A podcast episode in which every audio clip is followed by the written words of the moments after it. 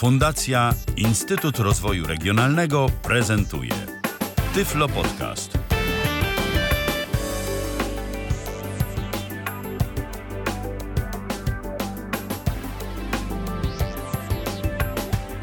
Dzień dobry, witam serdecznie. Ala Witek z tej strony.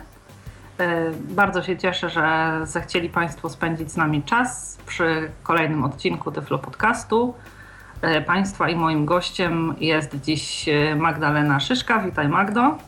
Witam serdecznie. Dziś po raz ostatni z serii czterech spotkań z prawnikiem będziemy rozmawiać o tym, jak prawo służy nam, jak y, powinniśmy z niego korzystać i też y, mam nadzieję, że tutaj dzięki tym audycjom, które mm, przygotowywałyśmy, dzięki poradom Magdy, wzrośnie świadomość naszych słuchaczy co do przysługujących im praw, do tego, odnośnie tego, gdzie należy mm, przepisów prawa szukać i kiedy też i jak powinniśmy się do nich stosować. E, dziś porozmawiamy już stricte o takiej jakby naszej działce, porozmawiamy sobie trochę o naszych przywilejach, o, związanych, o przywilejach związanych e, z ulgami komunikacyjnymi, o kartach parkingowych, bo niedawno zmieniły się przepisy i też w ostatniej części odpowiemy na pytania E, zadawane pod poprzednimi audycjami przez naszych słuchaczy w komentarzach. To cóż, e, w takim razie na sam e, początek zapytam Cię, Magdo, mm, gdzie powinniśmy szukać informacji odnośnie przepisów dotyczących przywilejów przysługujących osobom niepełnosprawnym? Na to właściwie nie ma takiej jednej, jednoznacznej, konkretnej odpowiedzi, dlatego że te przywileje są różnorakie e, i e, w zależności od tego, jakiej kwestii, jakiej dziedziny życia dotyczą, e, w odpowiednich przepisach trzeba szukać zasad, na których, którymi które obowiązują. Natomiast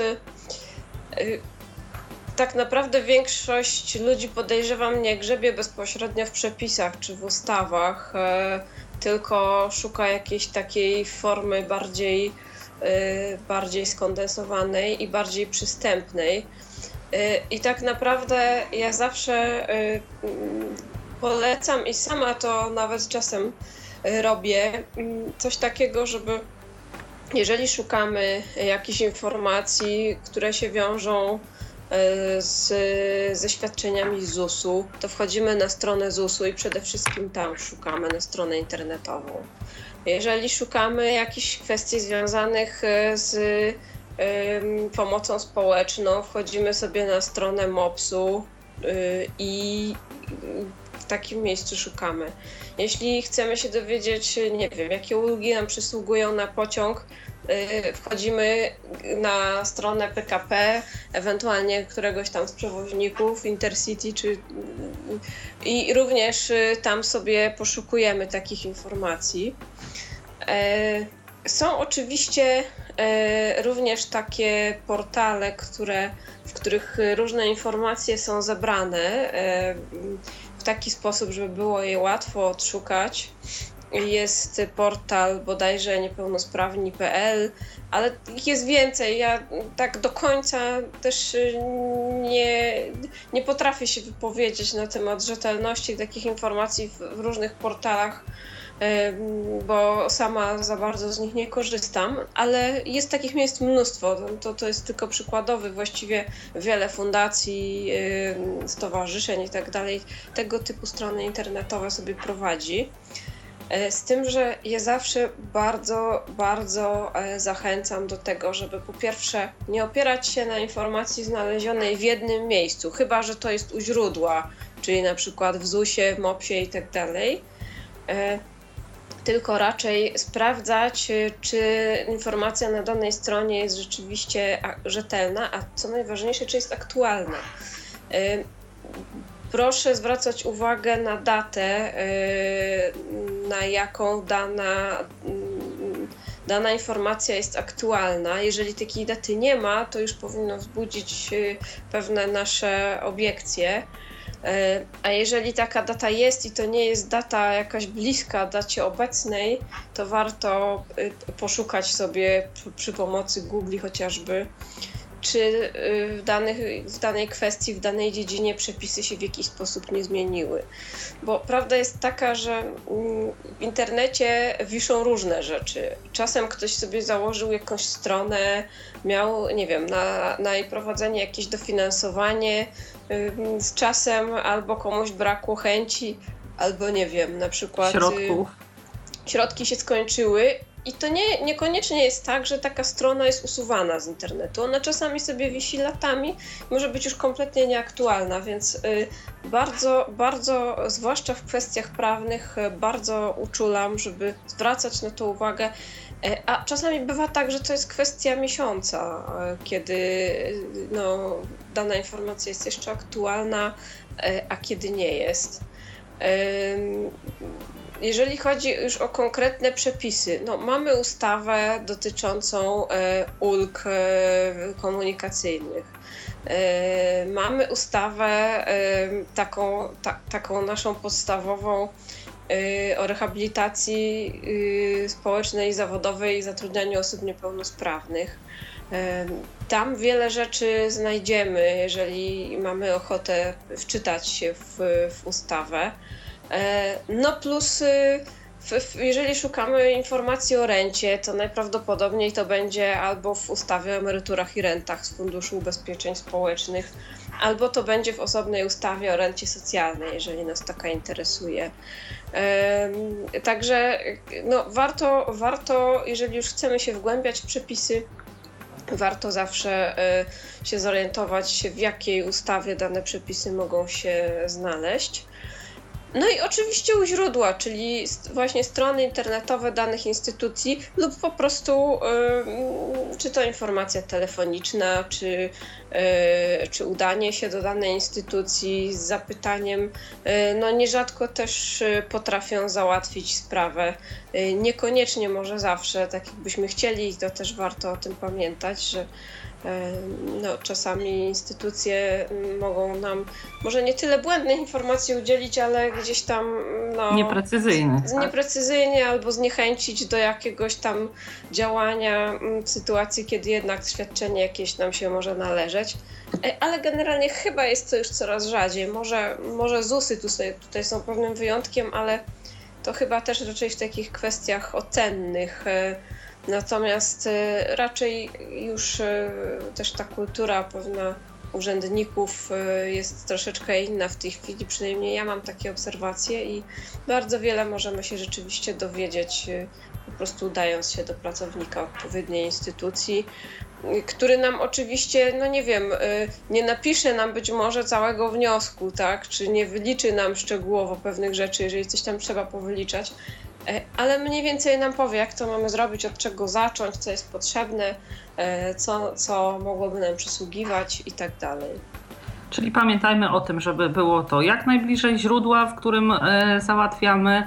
Druga rzecz, e, żeby to była e, informacja maksymalnie aktualna, a jeśli mamy co do tego wątpliwości, to szukamy potwierdzenia w innych źródłach. Zdecydowanie. Oczywiście, jeżeli są to jakieś takie kwestie, które wyglądają na bardziej skomplikowane, no zawsze można się poradzić prawnika i to jest droga, która oczywiście pewnie nie w 100%, bo, bo prawnicy też bywają różni, ale jednak e, w, w 90 paru procentach daje nam gwarancję tego, że dowiemy się, e, uzyskamy informacje, które są prawdziwe, aktualne, uzyskamy pomoc, nie wiem, w napisaniu pisma, wniosku, być może w zawalczeniu jakieś świadczenie, jeżeli byłaby konieczność już jakiejś dalszej walki.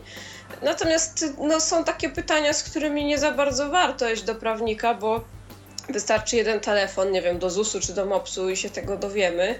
Y, natomiast no, zazwyczaj prawnik jednak y, za poradę prawną swoje skasuje, więc o tym oczywiście y, też, też trzeba pamiętać, ale jeżeli jest to jakaś taka rzecz, w której się nie czujemy pewnie, która jest na tyle skomplikowana, że nie za bardzo potrafimy dopasować te wszystkie przepisy do danej sytuacji albo znaleźć odpowiednie przepisy.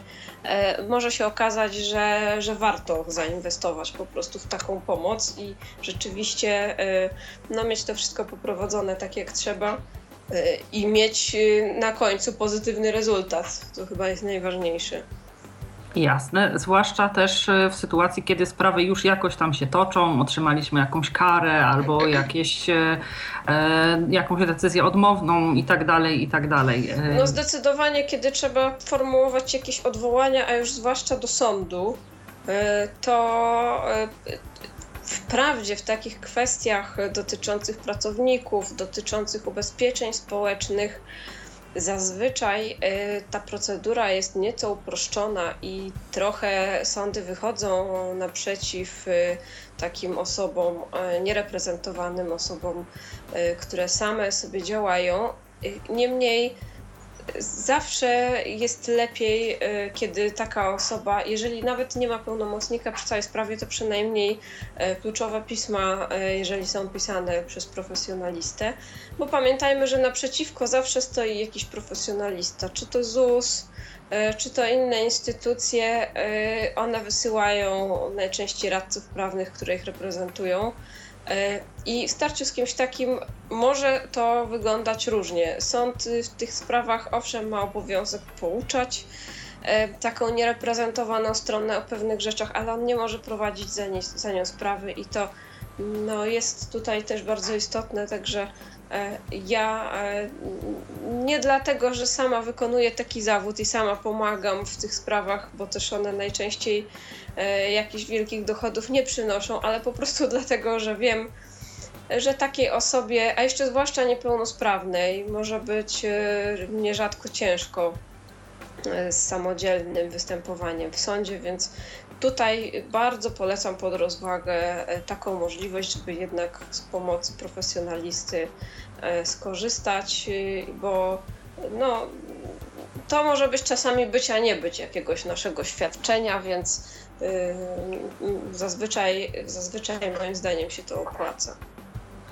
E, dziękuję Ci bardzo. Tym z Państwa, którzy słuchają wszystkich naszych audycji, może e, te pytania moje i zachęty e, ze strony Magdy wydają się powtarzane przy każdej z nich, natomiast również powtarzamy to dla osób, które być może słuchają tylko pojedynczych z tych podcastów, więc dlatego za każdym razem pytam o źródła prawa i o to, jak tutaj w konkretnych sytuacjach należy to, to swoje postępowanie prowadzić. Dobrze, wspomniałaś Magdo o ulgach, to też e, e, gładko sobie do tych ulg przejdziemy zaraz, natomiast zanim to zrobimy, jeszcze chciałabym e, przypomnieć tym z Państwa, którzy chcieliby, korzystając dziś z tej ostatniej na razie póki co w ramach spotkań z Magdą szansy, zapytać o jakieś kwestie związane właśnie z ulgami, legitymacjami, z kartami parkingowymi, E, to oczywiście jest taka sposobność. E, można się kontaktować z nami na dwa sposoby. Po pierwsze poprzez komunikator Skype na tyflopodcast.net, a także pod stacjonarnym numerem telefonu 123 834 835. Bardzo serdecznie zachęcamy do kontaktu. E, tutaj w takim razie, jak już wspomniałam Magdo o tych ulgach, e, chciałabym Cię zapytać na podstawie jakich dokumentów e, my możemy korzystać z ulg w transporcie publicznym i kto te dokumenty wydaje? Takim podstawowym dokumentem, na podstawie którego wykazujemy niejako swoje prawo do ulgi w transporcie publicznym, jest legitymacja osoby niepełnosprawnej. E, to są te legitymacje wydawane przez PCPR-y. Jeżeli mamy orzeczenia o znacznym e, czy, czy umiarkowanym stopniu niepełnosprawności, e, dostajemy taką legitymację.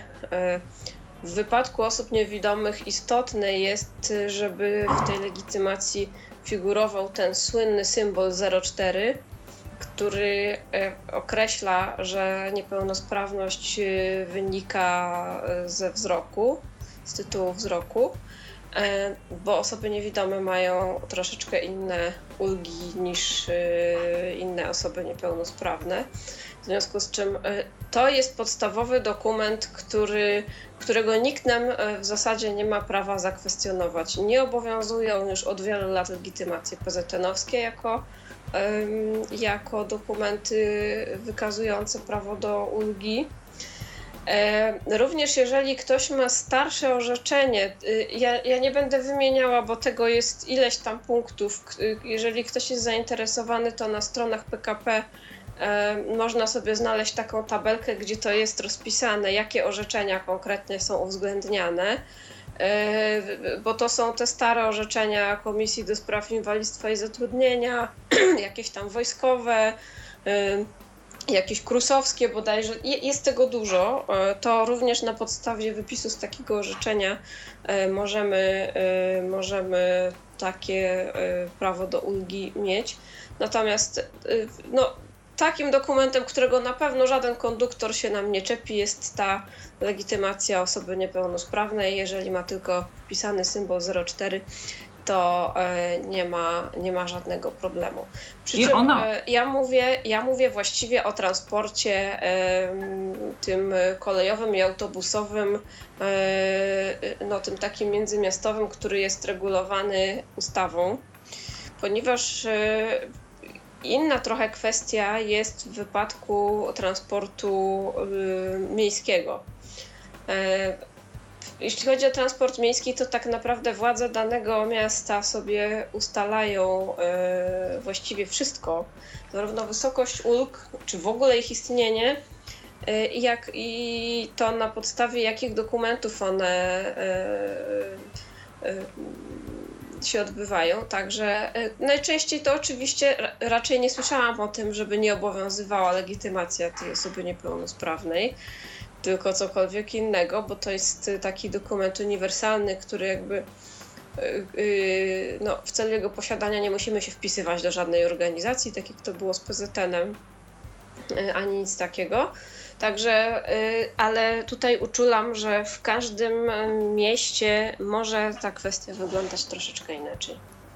Czyli przed odwiedzeniem jakiegoś miasta, w którym dotąd nie byliśmy, warto na stronę tam jakiegoś lokalnego e, przewoźnika się Y, wejść na tą stronę i sprawdzić, jakie reguły rządzą tymi ulgami, czy też na stronę miasta bardziej y, i poszukać tych informacji. Tak, bo, bo różne są bardzo, to znaczy najczęściej przewoźnicy w danym mieście to publikują na swoich stronach również, bo te, te różnice są bardzo duże. Bywają miasta, w których E, osoby niewidome razem z przewodnikami jeżdżą za darmo, w innych jeżdżą e, za biletem jakimś ulgowym.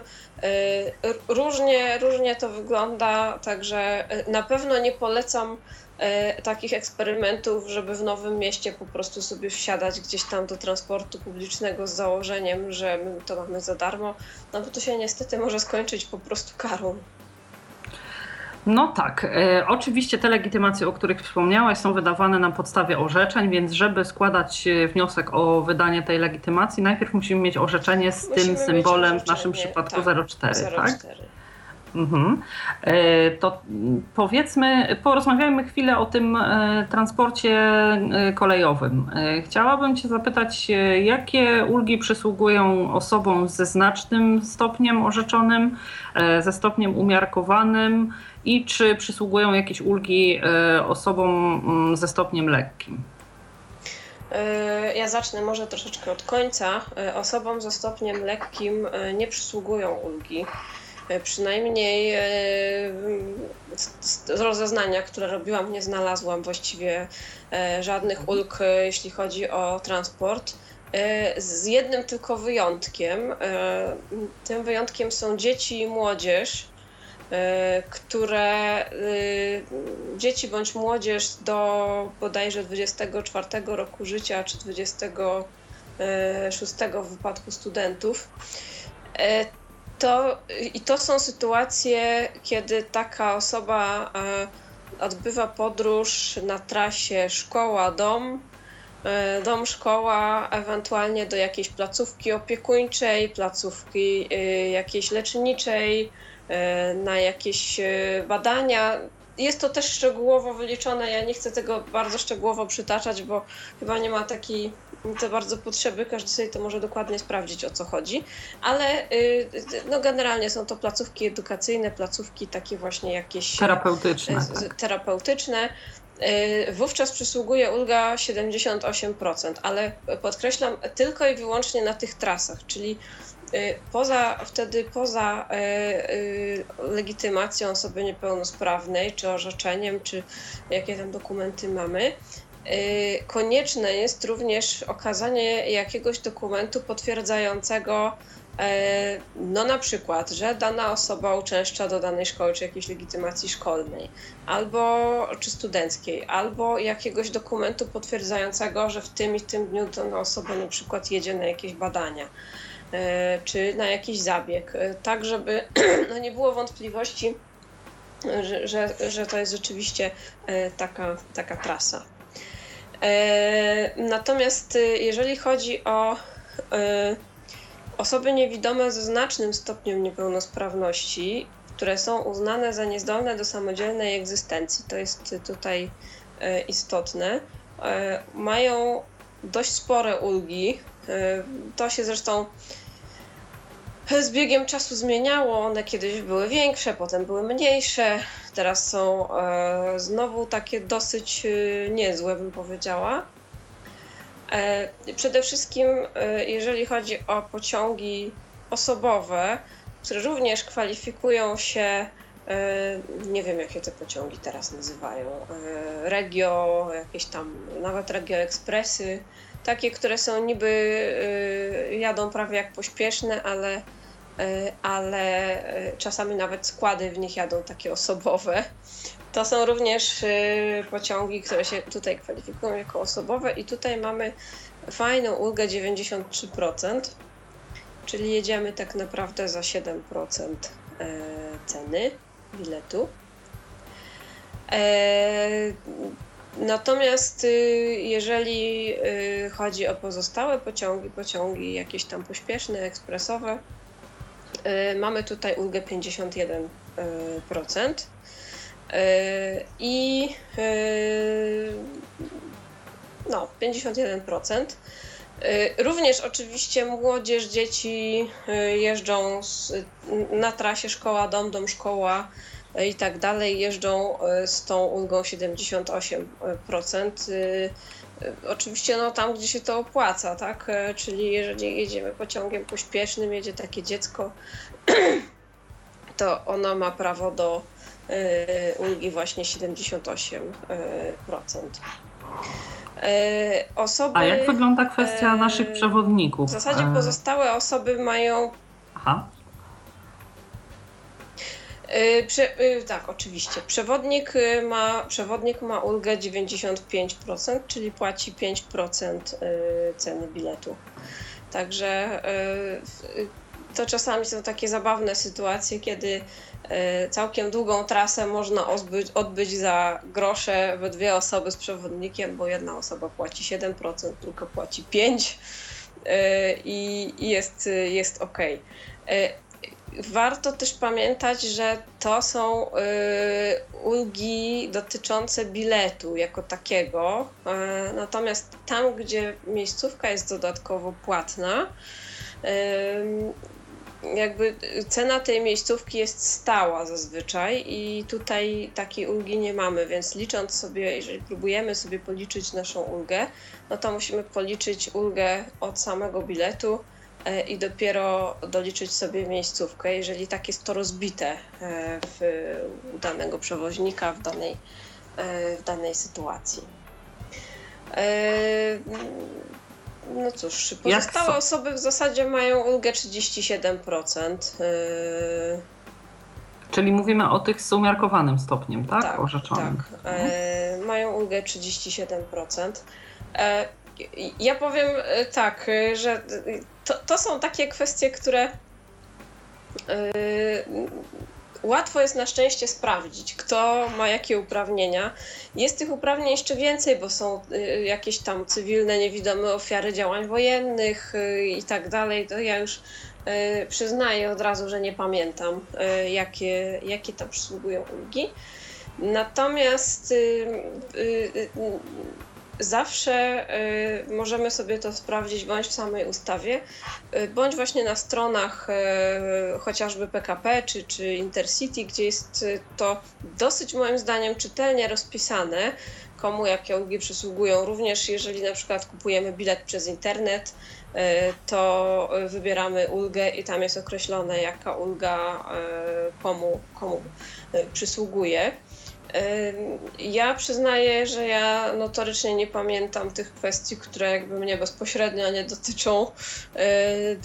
Dzisiaj przeglądałam sobie te przepisy jeszcze niedawno przed audycją, no właśnie w celu takim, żeby wszystko tutaj dokładnie powiedzieć.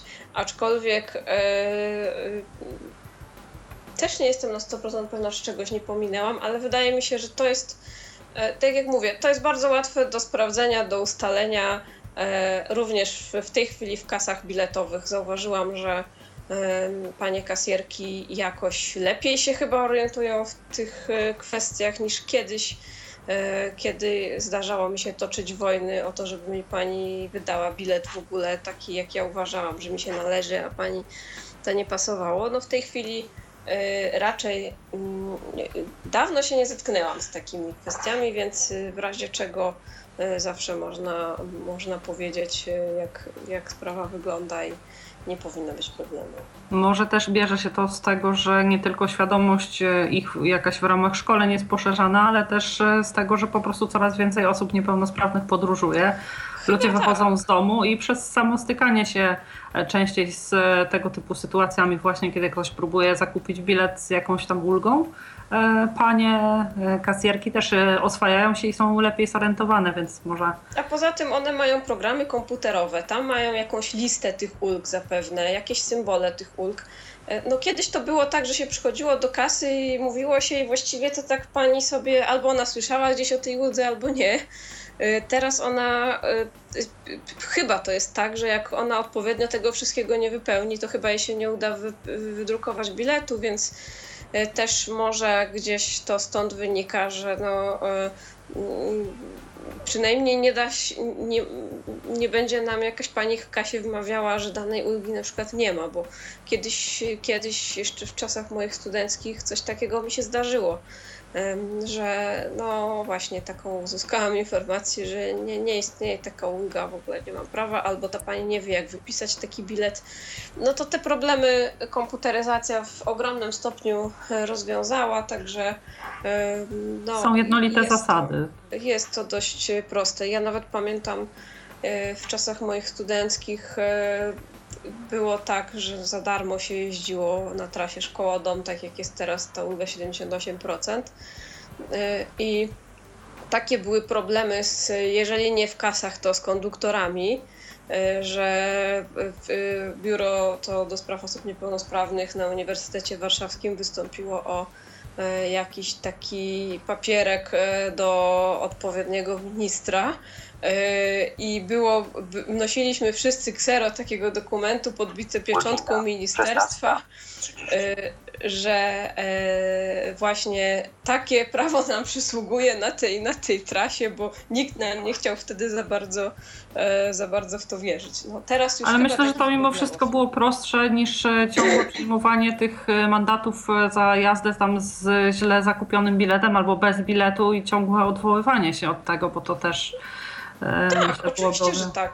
Dlatego, no, dlatego tak e, tutaj e, taki, na taki pomysł ktoś wpadł, żeby rzeczywiście o takie coś wystąpić, bo ja przez jakiś czas nosiłam fragment ustawy wydrukowany, ale to jakoś nie przekonywało panów konduktorów. Więc ten dokument z ministerstwa rzeczywiście sprawę rozwiązał. Ja już później chyba nie miałam takich problemów, ale pamiętam, że na samym początku było to problematyczne. Zawsze warto sobie te rzeczy sprawdzać, jeżeli jesteśmy pewni czegoś, e, a, a ktoś nam coś kwestionuje, no to oczywiście warto, Zawsze warto walczyć o swoje, warto tłumaczyć, pokazywać i, i tak dalej. Jasne, dziękuję Ci bardzo. Chciałabym Cię zapytać e, tutaj o te inne formy transportu nie e, kolejowego. Czy są jakieś ulgi, które nam e, przysługują? Bo też było kiedyś tak, że dopóki były tym przewoźnikiem takim największym był PKS, to też było to na jednakowych zasadach, a teraz już też jest tak, że zależy to od przewoźnika, od regionu i tak dalej. Czy w tej ustawie o ulgach są jakieś wytyczne od odnośnie tego, czy, czy tutaj? Tak, tam, tam się znajdują informacje, regulacje dotyczące transportu autobusowego. Natomiast no to. E, ja, ja od razu powiem, że ja nie pamiętam na ten moment tych ulg, bo tam są jakieś autobusy zwykłe, przyspieszane, yy, jakieś tam jeszcze. Ja nie za bardzo się w tych kwestiach autobusowych orientuję. Ale generalnie ulgi są. Generalnie tylko... ulgi są, aczkolwiek yy, rzeczywiście, rzeczywiście w tych takich już zupełnie prywatnych yy, przecież funkcjonują również busy, tak. E, różnego rodzaju takie, te, takie e, środki transportu i tam e, nie ma obowiązku takiego, żeby jakieś ulgi respektować. Także to jest w tej chwili, no zawsze. Zawsze warto też gdzieś tam u danego przewoźnika się dowiadywać, czy on jakieś ulgi ma, czy ich nie ma, czy w jakiś sposób można korzystać, bo część E, część przedsiębiorstw też jakby tak nawet trochę samoistnie no, jakieś tam ulgi uwzględnia, e, inne nie, więc no, no jest, to, jest to różnie. My tutaj mamy taką sytuację, że ponieważ bardzo długo jedzie się koleją z, Kato z Katowic do Krakowa obecnie, to e, większość ludzi korzysta właśnie z przewozu tego transportu kołowego, sobie tutaj e, wybieramy w e, tych e, firmach właśnie jakichś tam związanych z PKS-em, bo to są teraz już jakoś też podzielone na poszczególne no regiony. E, tam te ulgi są w miarę ujednolicone, natomiast rzeczywiście, tak jak mówiłaś, zależy to od tego, czy to jest jakiś tam przyspieszony, pośpieszny i nie wiadomo jaki jeszcze. Natomiast jeśli są te firmy prywatne, to tak naprawdę do której firmy tego autobusu, bo one są potocznie zwane busami, tak naprawdę to jeżdżą jako zwykłe autobusy, E, by się nie wsiadało, to w każdej firmie inaczej się płaci za bilet, bo po prostu no, raz, właśnie. że każda ma inne stawki, to jeszcze dodatkowo każda respektuje innego rodzaju ulgi, więc tutaj, znaczy w innej wysokości, tak? Więc tutaj chyba najlepiej rzeczywiście sprawdzać. Zresztą e, też e, te firmy mają na ogół swoje jakieś tam informacje o rozkładach i tam pewnie też można się dowiedzieć, jak, jak to wygląda. Na pewno. Po pierwsze na stronach internetowych, po drugie zazwyczaj istnieją jakieś informacje telefoniczne.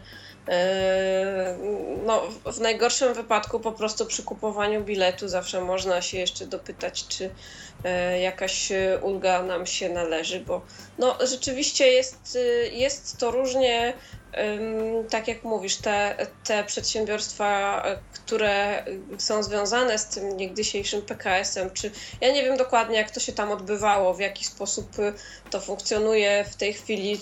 Zapewne jest tam jeszcze cały czas jakiś udział e, Skarbu Państwa w tym wszystkim, więc jest też jakiś wpływ e, na to. No a na takiego zupełnie prywatnego e, przewoźnika państwo w tej kwestii E, wpływu nie ma póki co, więc e, no, tak, tak to e, wygląda. Jasne, dziękuję. To teraz może od transportu publicznego przejdziemy do podróżowania własnymi, tudzież niewłasnymi, czyimiś czterema kółkami. I tutaj sobie porozmawiamy przez chwileczkę o kartach parkingowych, bo niedawno zmieniły się przepisy E, chciałabym Cię zapytać e, na początek, kto i na jakiej podstawie e, w myśl tych przepisów nowych może się ubiegać o karty parkingowe? Bo te karty stare, które były wydawane bezterminowo, one straciły swoją ważność, prawda? Teraz są wydawane. Tak. tak? One straciły ważność bodajże z końcem czerwca obecnego roku tej chwili rzeczywiście przepisy uległy zmianie. Uległy zmianie, która jest dla mnie momentami kuriozalna, dlatego że sama od lat nawet myślałam o takiej karcie parkingowej Swojego czasu były różne interpretacje tego, czy niewidomym się należy, czy się nie należy, bo tam było napisane jakoś tak, że niepełnosprawność ruchowa, czy narządu ruchu, czy coś takiego. Y, w jakiś taki sposób, który dla mnie dosyć jednoznacznie wskazywał, że to jednak nie są osoby niewidome, choć wiem y, skądinąd, że takie osoby również te karty miały, więc zapewne zależało to od interpretacji. E, w tej chwili jest to ujęte nieco bardziej ogólnie. Mowa jest, znowu nie, nie pamiętam tak szczegółowo, żeby przytoczyć dokładną treść, ale mowa jest o, o trudnościach z poruszaniem się, czy w jakiś taki sposób ogólniejszy. Natomiast co jest najistotniejsze, jeżeli mamy znaczny stopień niepełnosprawności, to o kartę parkingową możemy się starać jak najbardziej, ale pod warunkiem, że w naszym orzeczeniu o stopniu niepełnosprawności figuruje wskazanie do wydania karty parkingowej. E, jeżeli takiego czegoś nie mamy, a większość z nas takiego czegoś nie ma, kto miał orzeczenia wystawiane gdzieś tam kiedyś wcześniej, to nie jest tak, że można sobie pójść poprosić, żeby nam przepisano orzeczenie i dopisano tą kartę parkingową, tylko niestety trzeba sobie stanąć na komisję yy, lekarską. Także i uzyskać de facto nowe orzeczenie, które będzie się różniło od, od starego tym, yy, że będzie w nim właśnie to wskazanie do posiadania karty parkingowej. A Dlatego jeszcze... tak Y, ja tutaj, że tak powiem, nie wiem y, na ile ty Magdo tam y, jakby mm, w praktyce zetknęłaś się z tym, z formą jak wygląda wydawanie tych nowych orzeczeń. Ja tutaj. Yy, broń... Nie, nie zetknęłam się jeszcze. No właśnie, ja broń Boże od strony y, teoretycznej, bo tutaj jakby w kwestiach y, prawnych y, nie śmiałabym wypowiadać się w jakiś sposób. Natomiast jest tak dlatego, że to nawet z tymi orzeczeniami i z tym stawaniem na komisję nie, nie stało się na skutek tej zmiany przepisów o kartach. Po prostu od jakiegoś czasu jeśli ktoś składał e, wniosek o wydanie orzeczenia przez PCPR, e, te, to stało się takim jakby bardziej złożonym procesem. Nie, nawet nie samo składanie wniosku, tylko jakby ten moment spotkania z komisją i orzekanie, bo kiedyś było tak, że ktoś tam przychodził na komisję, komisja przyznawała jakiś tam stopień, orzekała tak, znaczny, umiarkowany i koniec. Natomiast teraz e, przy tych komisjach wygląda to w ten sposób, że e, tak jakby we wniosku już zaznaczamy e, odnośnie czego też ta komisja ma się wypowiedzieć. Czy to ma być odnośnie opieki jakiejś tam drugiej osoby, no czy no tak, ewentualnie sprzętu rehabilitacyjnego, czy ewentualnie właśnie e, tych kart nieszczęsnych parkingowych. I wydaje mi się, bo y, że mm, tutaj jednak y, w troszeczkę uprzywilejowanej bardziej pozycji są te osoby, które mają nowe orzeczenia, bo teraz będzie tak, że cokolwiek będzie przy, przynajmniej tak mi się wydaje, sądząc z tego, jak, jak przebiegają te rozmowy przy orzeczeniach, że o cokolwiek e, będzie trzeba pójść, e, będzie ktoś miał potrzebę zgłosić się do PCPR-u, czy to właśnie jakiś sprzęt, czy o cokolwiek innego, będzie po prostu, jeśli jest posiadaczem tego starego orzeczenia, odsyłany na na komisję, no tak. dlatego że w tych nowych orzeczeniach jest wyszczególnione po prostu co do e, każdego fragmentu e, lekarz tam jakby w trakcie orzekania wypytuje właśnie o wszystkie kwestie związane z tym, jak się poruszamy, czy korzystamy z czyjejś pomocy, czy korzystamy z samochodu, czy z transportu publicznego i tak dalej, i tak dalej. I właśnie ja już nie wiem, czy to jest lepiej, czy gorzej tak naprawdę. Myślę, że dla tych osób, które już to mają właśnie. za sobą, to, to może być lepiej, bo generalnie, no, jeśli już mają orzeczone, na przykład, warto jest, tak podpowiem, to trochę chytrze. Składając ten wniosek, złożyć, że tak powiem, jednym rzutem o, o więcej, tak. No tak. Bo później jest taka sytuacja właśnie, że przyjdzie co do czego, jeśli zapomnimy, składając wniosek o orzeczenie, wpisać tam tej, tej karty parkingowej, to dostaniemy orzeczenie bez niej i jak będziemy kiedyś yy, o nią występować, to będziemy musieli po prostu po raz kolejny zgłosić się na komisję. To prawda. To znaczy dla mnie to jest o tyle może e, o tyle e, dziwne, że e, osoby z umiarkowanym stopniem niepełnosprawności nie mają już takiego obowiązku. I im wystarczy, że mają wpisane w orzeczeniu symbol 04, czyli ten nasz związany ze wzrokiem, albo bodajże 010, albo jakiś tam jeszcze, to są kwestie dotyczące niepełnosprawności ruchowych. I oni nie potrzebują wskazania do ka- karty parkingowej na orzeczeniu wpisanego. I to jest y, dla mnie, y, y, no, bo tak naprawdę wychodzi na to, że ktoś, kto ma umiarkowany stopień niepełnosprawności, z takim orzeczeniem, jakie ma, może Jest bardziej uprzywilejowany niż tak. A my musimy po raz kolejny stawać na komisję, żeby e, to załatwić. I to chyba jest to, co mnie gdzieś tam w tym wszystkim e, najbardziej bulwersuje. Może nawet nie tyle sama konieczność, bo rzeczywiście e, to jest prawda, że te orzeczenia się zmieniły. Może to ma nawet jakiś tam sens w aspekcie takim, żeby gdzieś ktoś nam potem nie kwestionował tego, czy nam dane rzeczy są potrzebne, czy nam się coś tam należy. Jakiś, y, jakiś sens w tym zapewne był, natomiast no, y, jeżeli chodzi o, o tą kartę parkingową, to tutaj właśnie taka kwestia jest, która y,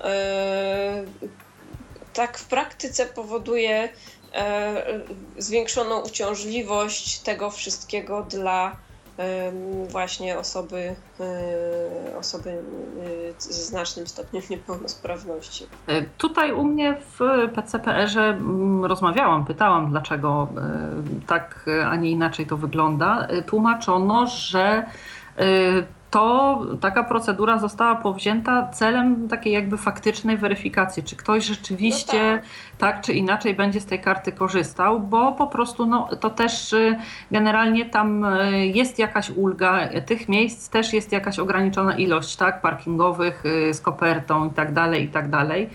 Y, Żeby to też nie było tak, że każdy, kto ma jakąkolwiek i na cokolwiek grupę, z automatu mógł tą kartę dostawać, po, po to jest to orzekanie, więc y, jakiś tam oczywiście sens w tym jest, tylko y, no sens sensem, a, a komplikacje dla nas to, to jest jakaś tam kolejna sprawa, tak? Bo... No, zdecydowanie. A, a jeszcze tym bardziej, że jednak właśnie tych osób z umiarkowanym stopniem niepełnosprawności jest jednak chyba więcej niż tych ze znacznym. Więc jakby trochę w nie tą stronę idzie ta, ta, ta, ta, ta próba gdzieś tam ograniczenia tego. Dla No, mnie ale- jest. y, Przepraszam, że wchodzę ci w słowo. Z, jak skończysz, to. Nie, nie, nie, nie, Tak? mów, proszę. Aha. Tak. E, Dla mnie takim zdecydowanie bardziej e, kuriozalnym jest e, fakt, że te osoby, które mają orzeczony stopień trwa, e, na trwałe, umiarkowany bądź znaczny, e, również mają te karty wydawane na, Na 5 5 lat. lat. Tak. To, to jest e, dla mnie, o ile te orzeczenia jakoś tam jakieś uzasadnienie widzę w, w, tych, w tych tłumaczeniach, tak?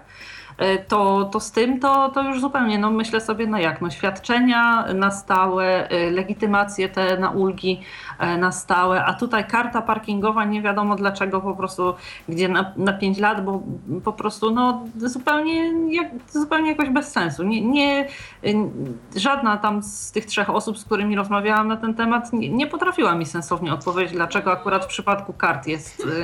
Bo tego się rzeczywiście nie da sensownie uzasadnić. Chyba, że tym, że po prostu za, w ciągu 5 lat, 5 lat mogą się przepisy zmienić i żeby już nie trzeba było takich tych, że karty tracą ważność, to sobie same stracą. No ale to, to, to jest y, jakieś takie mało racjonalne. Tak, y, to tutaj dopowiemy, że mm, wydają zawsze PCPR-y. Tak. tak, te karty. I y, one Konkretnie to jest, są... to jest przewodniczący bodajże tego zespołu y, do spraw orzekania o niepełnosprawności, a no w praktyce oczywiście po prostu w PCP, że to załatwiamy. I nie ma, y, Magdo, innych y, terminów, tylko niezależnie od tego, czy ktoś ma orzeczony trwały, czasowy, y, one są na 5 lat, czy w przypadku czasowych są na tyle, na ile mamy orzeczoną grupę. Orientujesz się, jak to wygląda? Są tak, jeżeli jest czasowe orzeczenie, to jest na tyle, ile mamy orzeczoną. Mhm, Natomiast rozumiem. jeżeli mamy na stałe, no to to nie może przekraczać 5 lat. Tak, tak jest to określone. Jasne. To również za te informacje Ci dziękuję. Jeszcze chciałabym w kwestii tych kart y, dopytać. E, oczywiście y, nie jakoś tam w najdrobniejsze szczegóły wchodząc, w takim najbardziej ogólnym zarysie, w jakim zakresie my jako osoby niewidome możemy korzystać. Oczywiście nie jesteśmy kierowcami, więc tutaj zwykle jedziemy z kimś, tak? Gdybyśmy mieli na przykład osobie, która na co dzień nie podróżuje z nami, gdzieś to się tam zmienia, tak? Bo rzadko jest tak, że osoba niewidoma dysponuje gdzieś tam jakoś własnym samochodem, albo Oczywiście. jeszcze rzadziej tak, że zawsze z tym samym kierowcą jeździ. Gdybyśmy mieli podpowiedzieć temu kierowcy naszemu nieobeznanemu w przepisach dotyczących właśnie korzystania z tych kart parkingowych, to jaki jest ten w najbardziej takim ogólnym zarysie zakres korzystania z tych kart? E, przede wszystkim, to znaczy tak, właśnie e, zacznę od tego, że karta absolutnie nie jest przywiązana do samochodu, czyli e, jest przywiązana, że tak powiem, wydawana dla osoby, nie dla pojazdu, ani też ta osoba, która z niej korzysta, nie musi być właśnie kierowcą danego pojazdu, może być pasażerem. Natomiast Karta musi być umieszczona za przednią szybą w sposób widoczny, tam żeby te wszystkie znaki, jakieś tam zabezpieczenia było widać, że ona jest autentyczna. E, do czego ona nas uprawnia? Przede wszystkim uprawnia nas do e, parkowania na tych tak zwanych kopertach, czyli miejscach dla osób niepełnosprawnych. E, jeżeli nie posiadamy takiej karty parkingowej, nawet jak jesteśmy osobą niepełnosprawną, e, nie mamy uprawnienia do parkowania w takich miejscach. E, to jest raz. Dwa, uprawnia nas również do niestosowania się do części znaków drogowych, znaczy do kierowców. Tak. Tych znaków jest tam e, trochę wyliczonych. E, to sobie również można sprawdzić. To wszystko jest w przepisach prawa o ruchu drogowym. Na pewno e, są to znaki zakazu parkowania, czyli można parkować na zakazie. Są to znaki zakazu wjazdu dla samochodów. Przepraszam bardzo, ja mogę pozwolić tutaj jakoś mm, dodat, jakby obawiam się, że ucieknie mi dodatkowe pytanie odnośnie tego zakazu.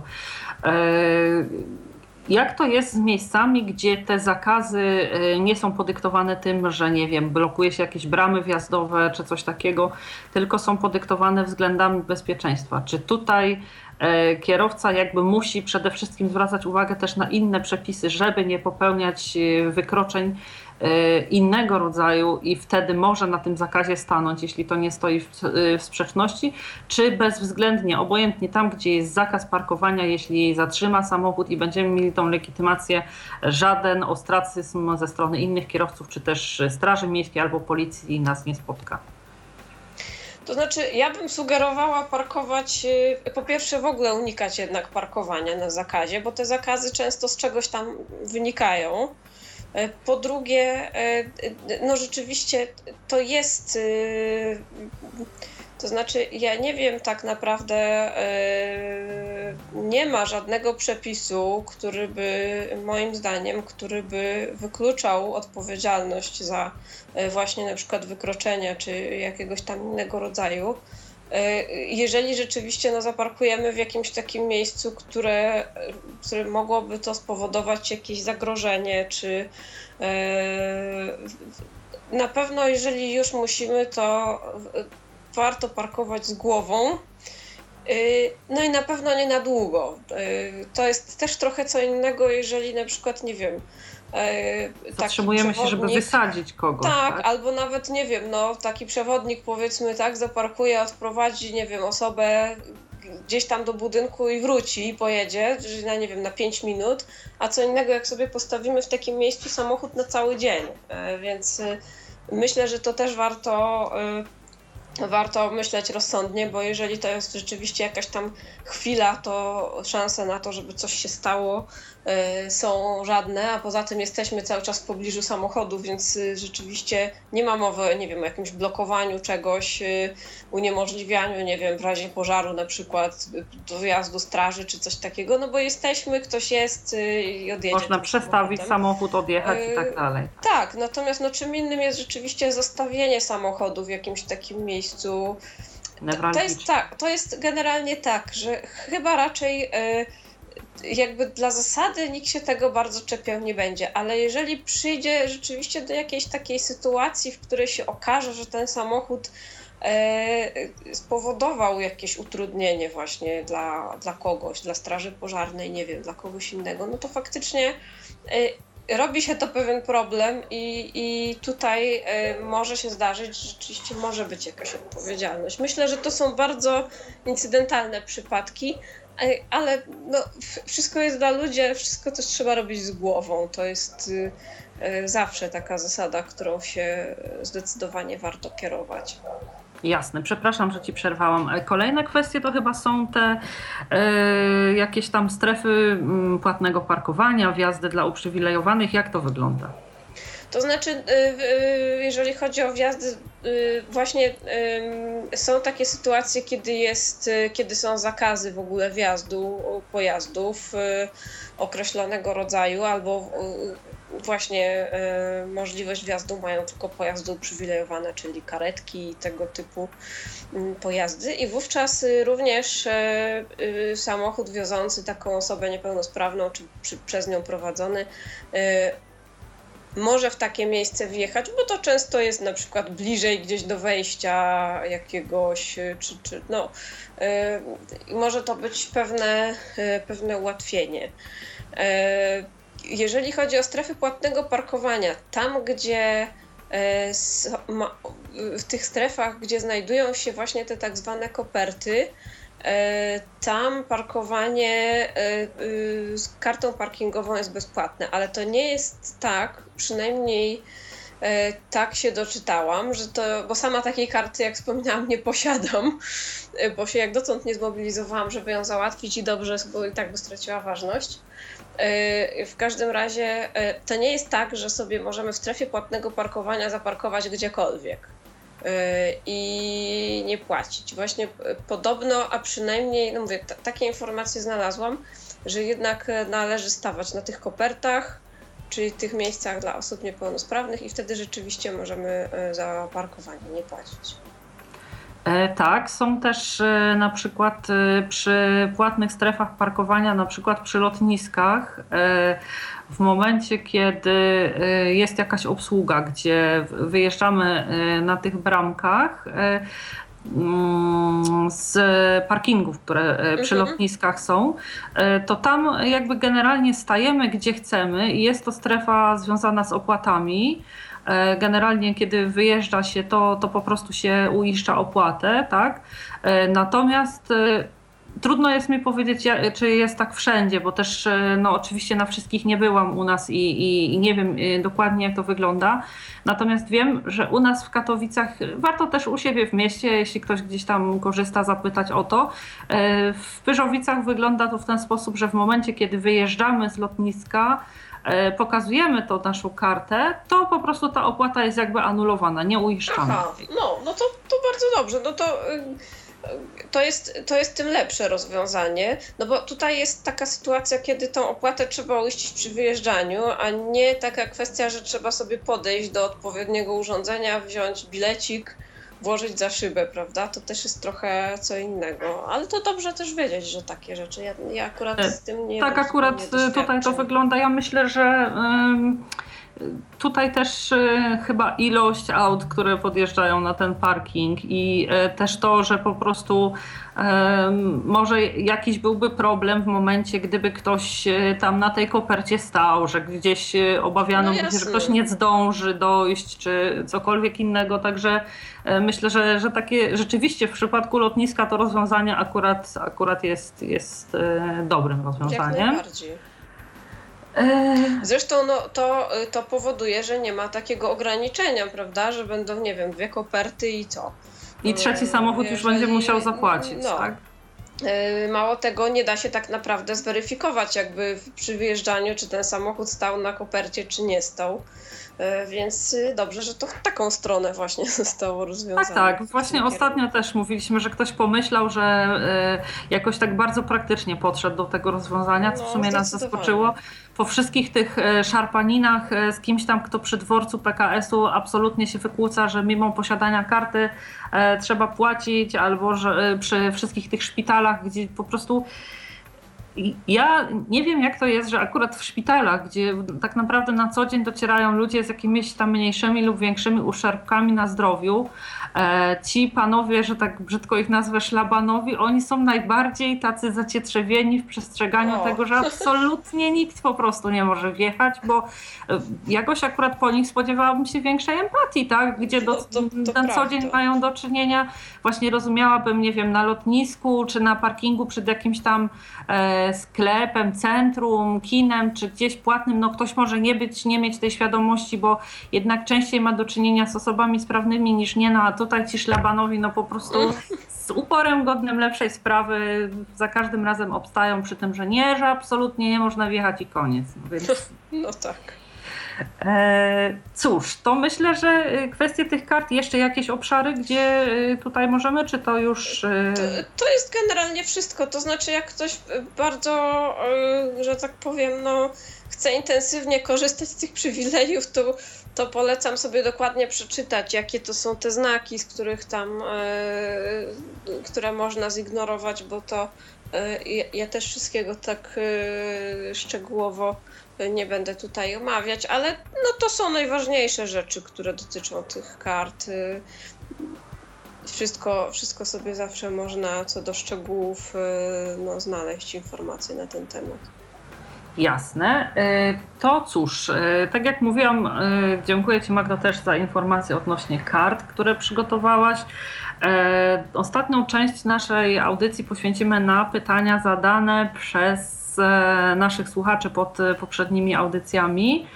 To może zaczniemy od nieszczęsnego zasiłku sierocego w połowie czy w całości, który właściwie powraca jak bumerang i jest chyba nierozstrzygalny, jak teoria swoją drogą, praktyka no swoją. No właśnie, to znaczy e, jak czytam przepisy, to sprawa jest dla mnie oczywista.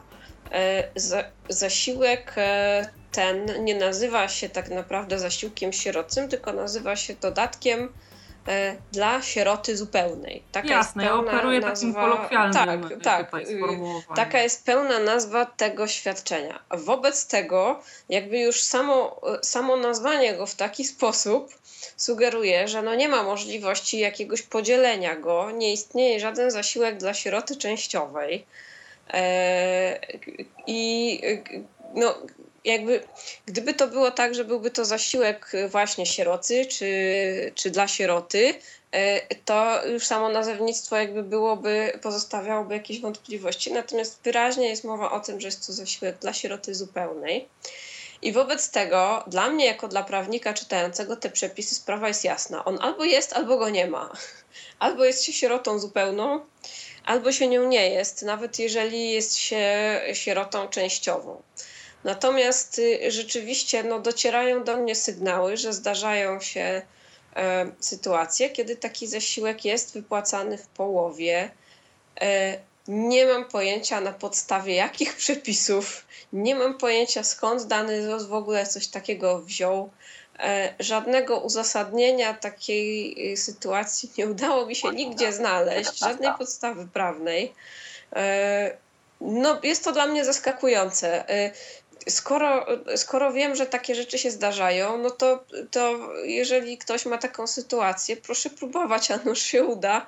Natomiast y, niestety, jeżeli nastąpi odmowa, to nie ma żadnej podstawy, nie wiem, do odwołania, do czegoś, bo, bo nie ma przepisów, które by ustanawiały coś takiego, taką możliwość wypłacania tego zasiłku w połowie.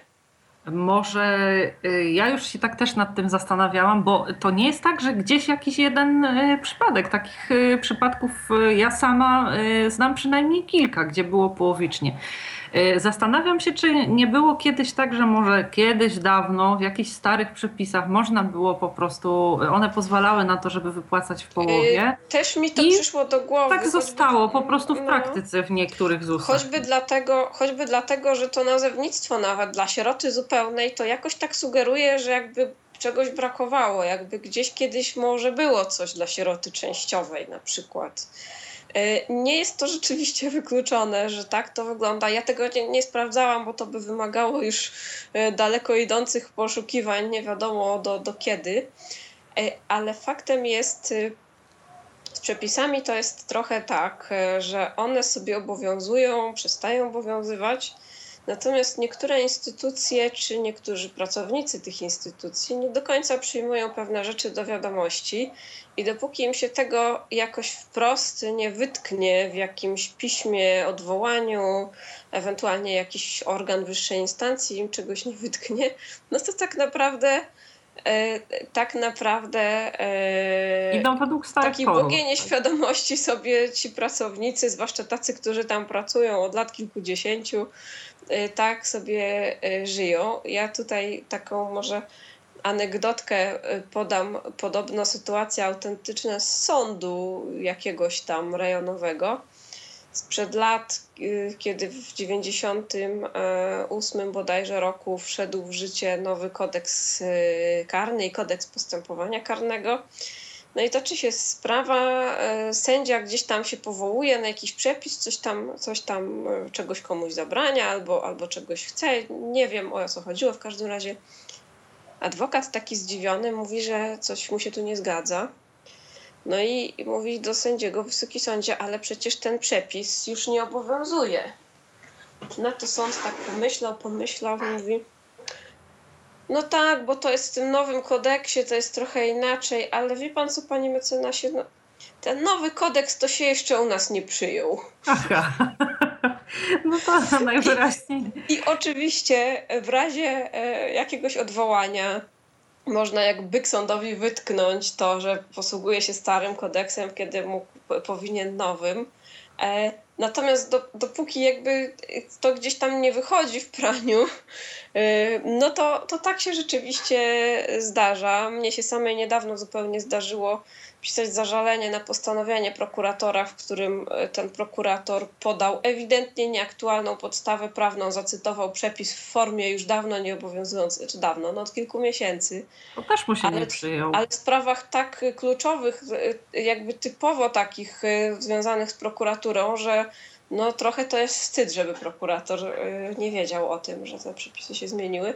Także y, rzeczywiście y, to jest chyba najbardziej prawdopodobne wyjaśnienie całej tej sytuacji, więc jak mówię, próbować można oczywiście, natomiast no nie mamy podstawy, żeby się o to kłócić, nie mamy podstawy, żeby, nie wiem, procesować się o taką połowę dodatku sierocego, bo tego nie dostaniemy. Obecne przepisy tego E, nie przewidują, ale jeżeli jakiś ZUS jest na tyle miły, że to wypłaca, no to, to dla osoby, która otrzymuje taki dodatek jest e, tym lepiej. Jasne. E, to tutaj mm, myślę, że kwestię nierozwiązaną mamy rozwiązaną. To teraz tutaj kolejną kwestią, jaką chciałabym się razem z Tobą, Magdo, zająć, jest pytanie pani Katarzyny która w ubiegłym roku e, stawała na komisji, e, chciała składać e, wniosek o orzeczenie na, żeby były wpisane symbole i z tytułu niepełnosprawności ze względu na dysfunkcję wzroku i słuchu. ponieważ jest osobą głuchoniewidomą. Tutaj ten organ orzekający orzekł tylko o niepełnosprawności ze względu na wzrok.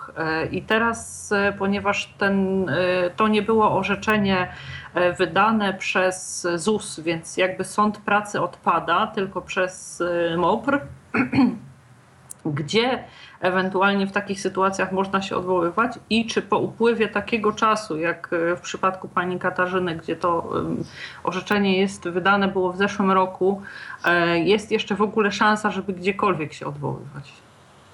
E, od razu mówię, że tutaj absolutnie nie ma już takiej szansy. To jest orzeczenie, z którego należało się odwołać wówczas. Takie odwołanie jest możliwe oczywiście w terminie 14 dni. Wnosi się, odwołujemy się. Znaczy, tutaj, tutaj tak naprawdę jest możliwy sąd, dlatego że najpierw odwołujemy się do wojewódzkiego zespołu do spraw orzekania o niepełnosprawności. E, a jeżeli to jest podtrzymane, to również się możemy odwołać do sądu pracy. E, tyle tylko, że jak dobrze pamiętam, to odwołujemy się do sądu rejonowego, a nie do sądu okręgowego. E, natomiast generalnie rzecz biorąc, zawsze powinniśmy zostać pouczeni, jak otrzymujemy jakąś decyzję E, jakiegoś organu, zawsze powinniśmy otrzymać odpowiednie pouczenie i zapewne podejrzewam, że Pani również otrzymała e, odnośnie procedury odwoławczej. E, natomiast y, nie ma, tu mogę śmiało powiedzieć, że nie ma żadnej przeszkody, żeby ponownie na taką komisję stanąć. Y, tak jak w tej chwili się właśnie, czy to dopisuje tam różne rzeczy do tych orzeczeń i tak dalej. E, nie ma problemu, żeby ponownie na taką komisję stanąć i e, w miarę możliwości podkreślić, o co nam chodzi, że to orzeczenie e, nie, no, nie pokazuje w pełni stanu zdrowia, że również kwestia słuchu powinna być tutaj ujęta i nie powinno być z tym problemu. Może akurat pretekstem do stanięcia na e, kolejnej komisji mogłoby być składanie wniosku e, na, no, na przykład, o tą kartę. Tak, I no tutaj chyba e, też dobrze byłoby za tą dokumentację, gdyby składała pani Katarzyna, jakoś dodatkowo dozbroić jakąś dokumentacją medyczną od laryngologa, żeby tu ten taki od tej strony słuchu też bardziej udokumentować. Jak wniosek. najbardziej. No, trudno jest mi powiedzieć, dlaczego tak e, do, do tego doszło. Być może ktoś po prostu coś przeoczył, e, być może było w jakiś sposób za mało jakichś e, informacji na temat tych kwestii związanych ze słuchem. Trudno jest mi powiedzieć, czasami to bywa po prostu jakieś zwykłe przeoczenie. Mm, nie zawsze pewnie też ci orzekający do końca sobie zdają sprawę, na ile to może być dla nas istotne niepełnosprawny to niepełnosprawny, tak? Ma tam, nie wiem, znaczny stopień. Może teraz bardziej się chyba już na to zwraca uwagę, ale że to jednak jest istotne, bo się od nas oczekuje tych symboli wpisanych e, do orzeczenia, jeżeli się o różne rzeczy staramy. E, także e, stopnia niepełnosprawności nam to no, czasem może zmienić, a czasami nie, zwłaszcza jeżeli mamy stopień znaczny, ale może wpłynąć na zakres naszych różnego rodzaju uprawnień. Także jak najbardziej namawiam do tego, żeby po prostu stanąć znowu na tą komisję, podkreślając tym razem e, tą kwestię e, słuchu. I jeżeli tutaj no, spełnione są wszystkie wymogi, wszystkie przesłanki, to myślę, że nie powinno być problemu. To bardzo Ci Magdo dziękuję, a Pani, Pani Katarzyno życzymy tutaj powodzenia i zachęcamy do, do, do próby. E, trzecim i ostatnim pytaniem z komentarzy naszych słuchaczy było pytanie e, pana Romana o, e, żebym nie pomyliła, wydawane przez MOPS zasiłki czasowe i stałe osobom bez prawa do renty socjalnej. Czy tutaj coś możesz, Magdo, ewentualnie komu, w jakich okolicznościach przysługują i w jaki sposób można się jakoś tam starać o nie? E, podstawową rzeczą, jeżeli chodzi o te zasiłki, e, jest e, no jakby trudna sytuacja życiowa, sytuacja materialna. Zasiłki stałe są przyznawane osobom, które są osobami niepełnosprawnymi, natomiast nie posiadają właśnie uprawnienia do świadczeń takich jak e, renta socjalna czy, czy innych e, e, i nie przekraczają. Najistotniejsze jest tutaj tak naprawdę tak zwane kryterium dochodowe. Kryterium dochodowe to jest po prostu kwota, której nie może przekroczyć nasz miesięczny dochód, żebyśmy mieli, mogli uzyskać uprawnienie do takiego zasiłku. I jeżeli chodzi o osobę samotnie y, gospodarującą, to jest bodajże 542 zł y, ta kwota miesięcznie, a jeżeli chodzi o osobę y, no, funkcjonującą w rodzinie, w gospodarstwie domowym, takim, gdzie jest więcej niż jedna osoba, to musi być 456 zł bodajże na osobę w rodzinie. Jeżeli te kwoty przekraczamy, to niestety nie przysługuje nam żaden zasiłek. E, natomiast e, jeżeli ich nie przekraczamy, to e, zasiłek z tego, co mi się udało ustalić, stanowi różnicę pomiędzy naszymi dochodami a tym, tym Progiem, kryterium tak? dochodowym. To jest próg taki, który po prostu E, zakłada się, że to minimum e, człowiek dochodów powinien e, mieć. Więc najmniejszy zasiłek stały może wynosić 30 zł. Największy bodajże 529 chyba złotych. Czyli on jest tylko tak jakby tym wyrównaniem od naszego dochodu do tak. Tych kryteriów minimum socjalnego, tak? Tak, dokładnie. Mhm. E, zasiłek czasowy ma w zasadzie podobną funkcję, tylko że ma e, no, troszeczkę tam jest szerszy zakres, jeżeli chodzi o osoby, które gdzieś tam się znalazły w trudnej sytuacji. Y, to też niekoniecznie muszą być osoby niepełnosprawne. On jest założeniem jednak na pewien, y, na pewien czas, ale zasady jego przyznawania są w zasadzie takie same. Y, może jakimiś tam szczegółami się różnią, w które ja już tak bardzo nie wnikałam. I minimalna kwota takiego zasiłku to jest 20 zł miesięcznie. Także tutaj no to już warto, mm, to są dość ocenne kwestie tej, tej trudnej sytuacji życiowej, natomiast na pewno to kryterium dochodowe również obowiązuje. E, poszczegóły warto się zwrócić już do konkretnego MOPS-u, e, jakie oni konkretnie osoby też uznają za, za, za spełniające te przesłanki, ale rzeczywiście możliwość skorzystania z takich e, zasiłków istnieje. Jak ktoś jest w bardzo trudnej sytuacji materialnej, to e, no, może skorzystać. I nie ma prawa do y, tego stałego świadczenia w postaci na przykład renty socjalnej, tak? Tak, tak. Mhm. Jasne. Dziękuję Ci, Magdo, za wszystkie informacje, za to, że y, tak starannie przygotowywałaś się do wszystkich tych podcastów, że przekładałaś ten trudny język y, prawniczy na y, taki język zwykłego zjadacza chleba.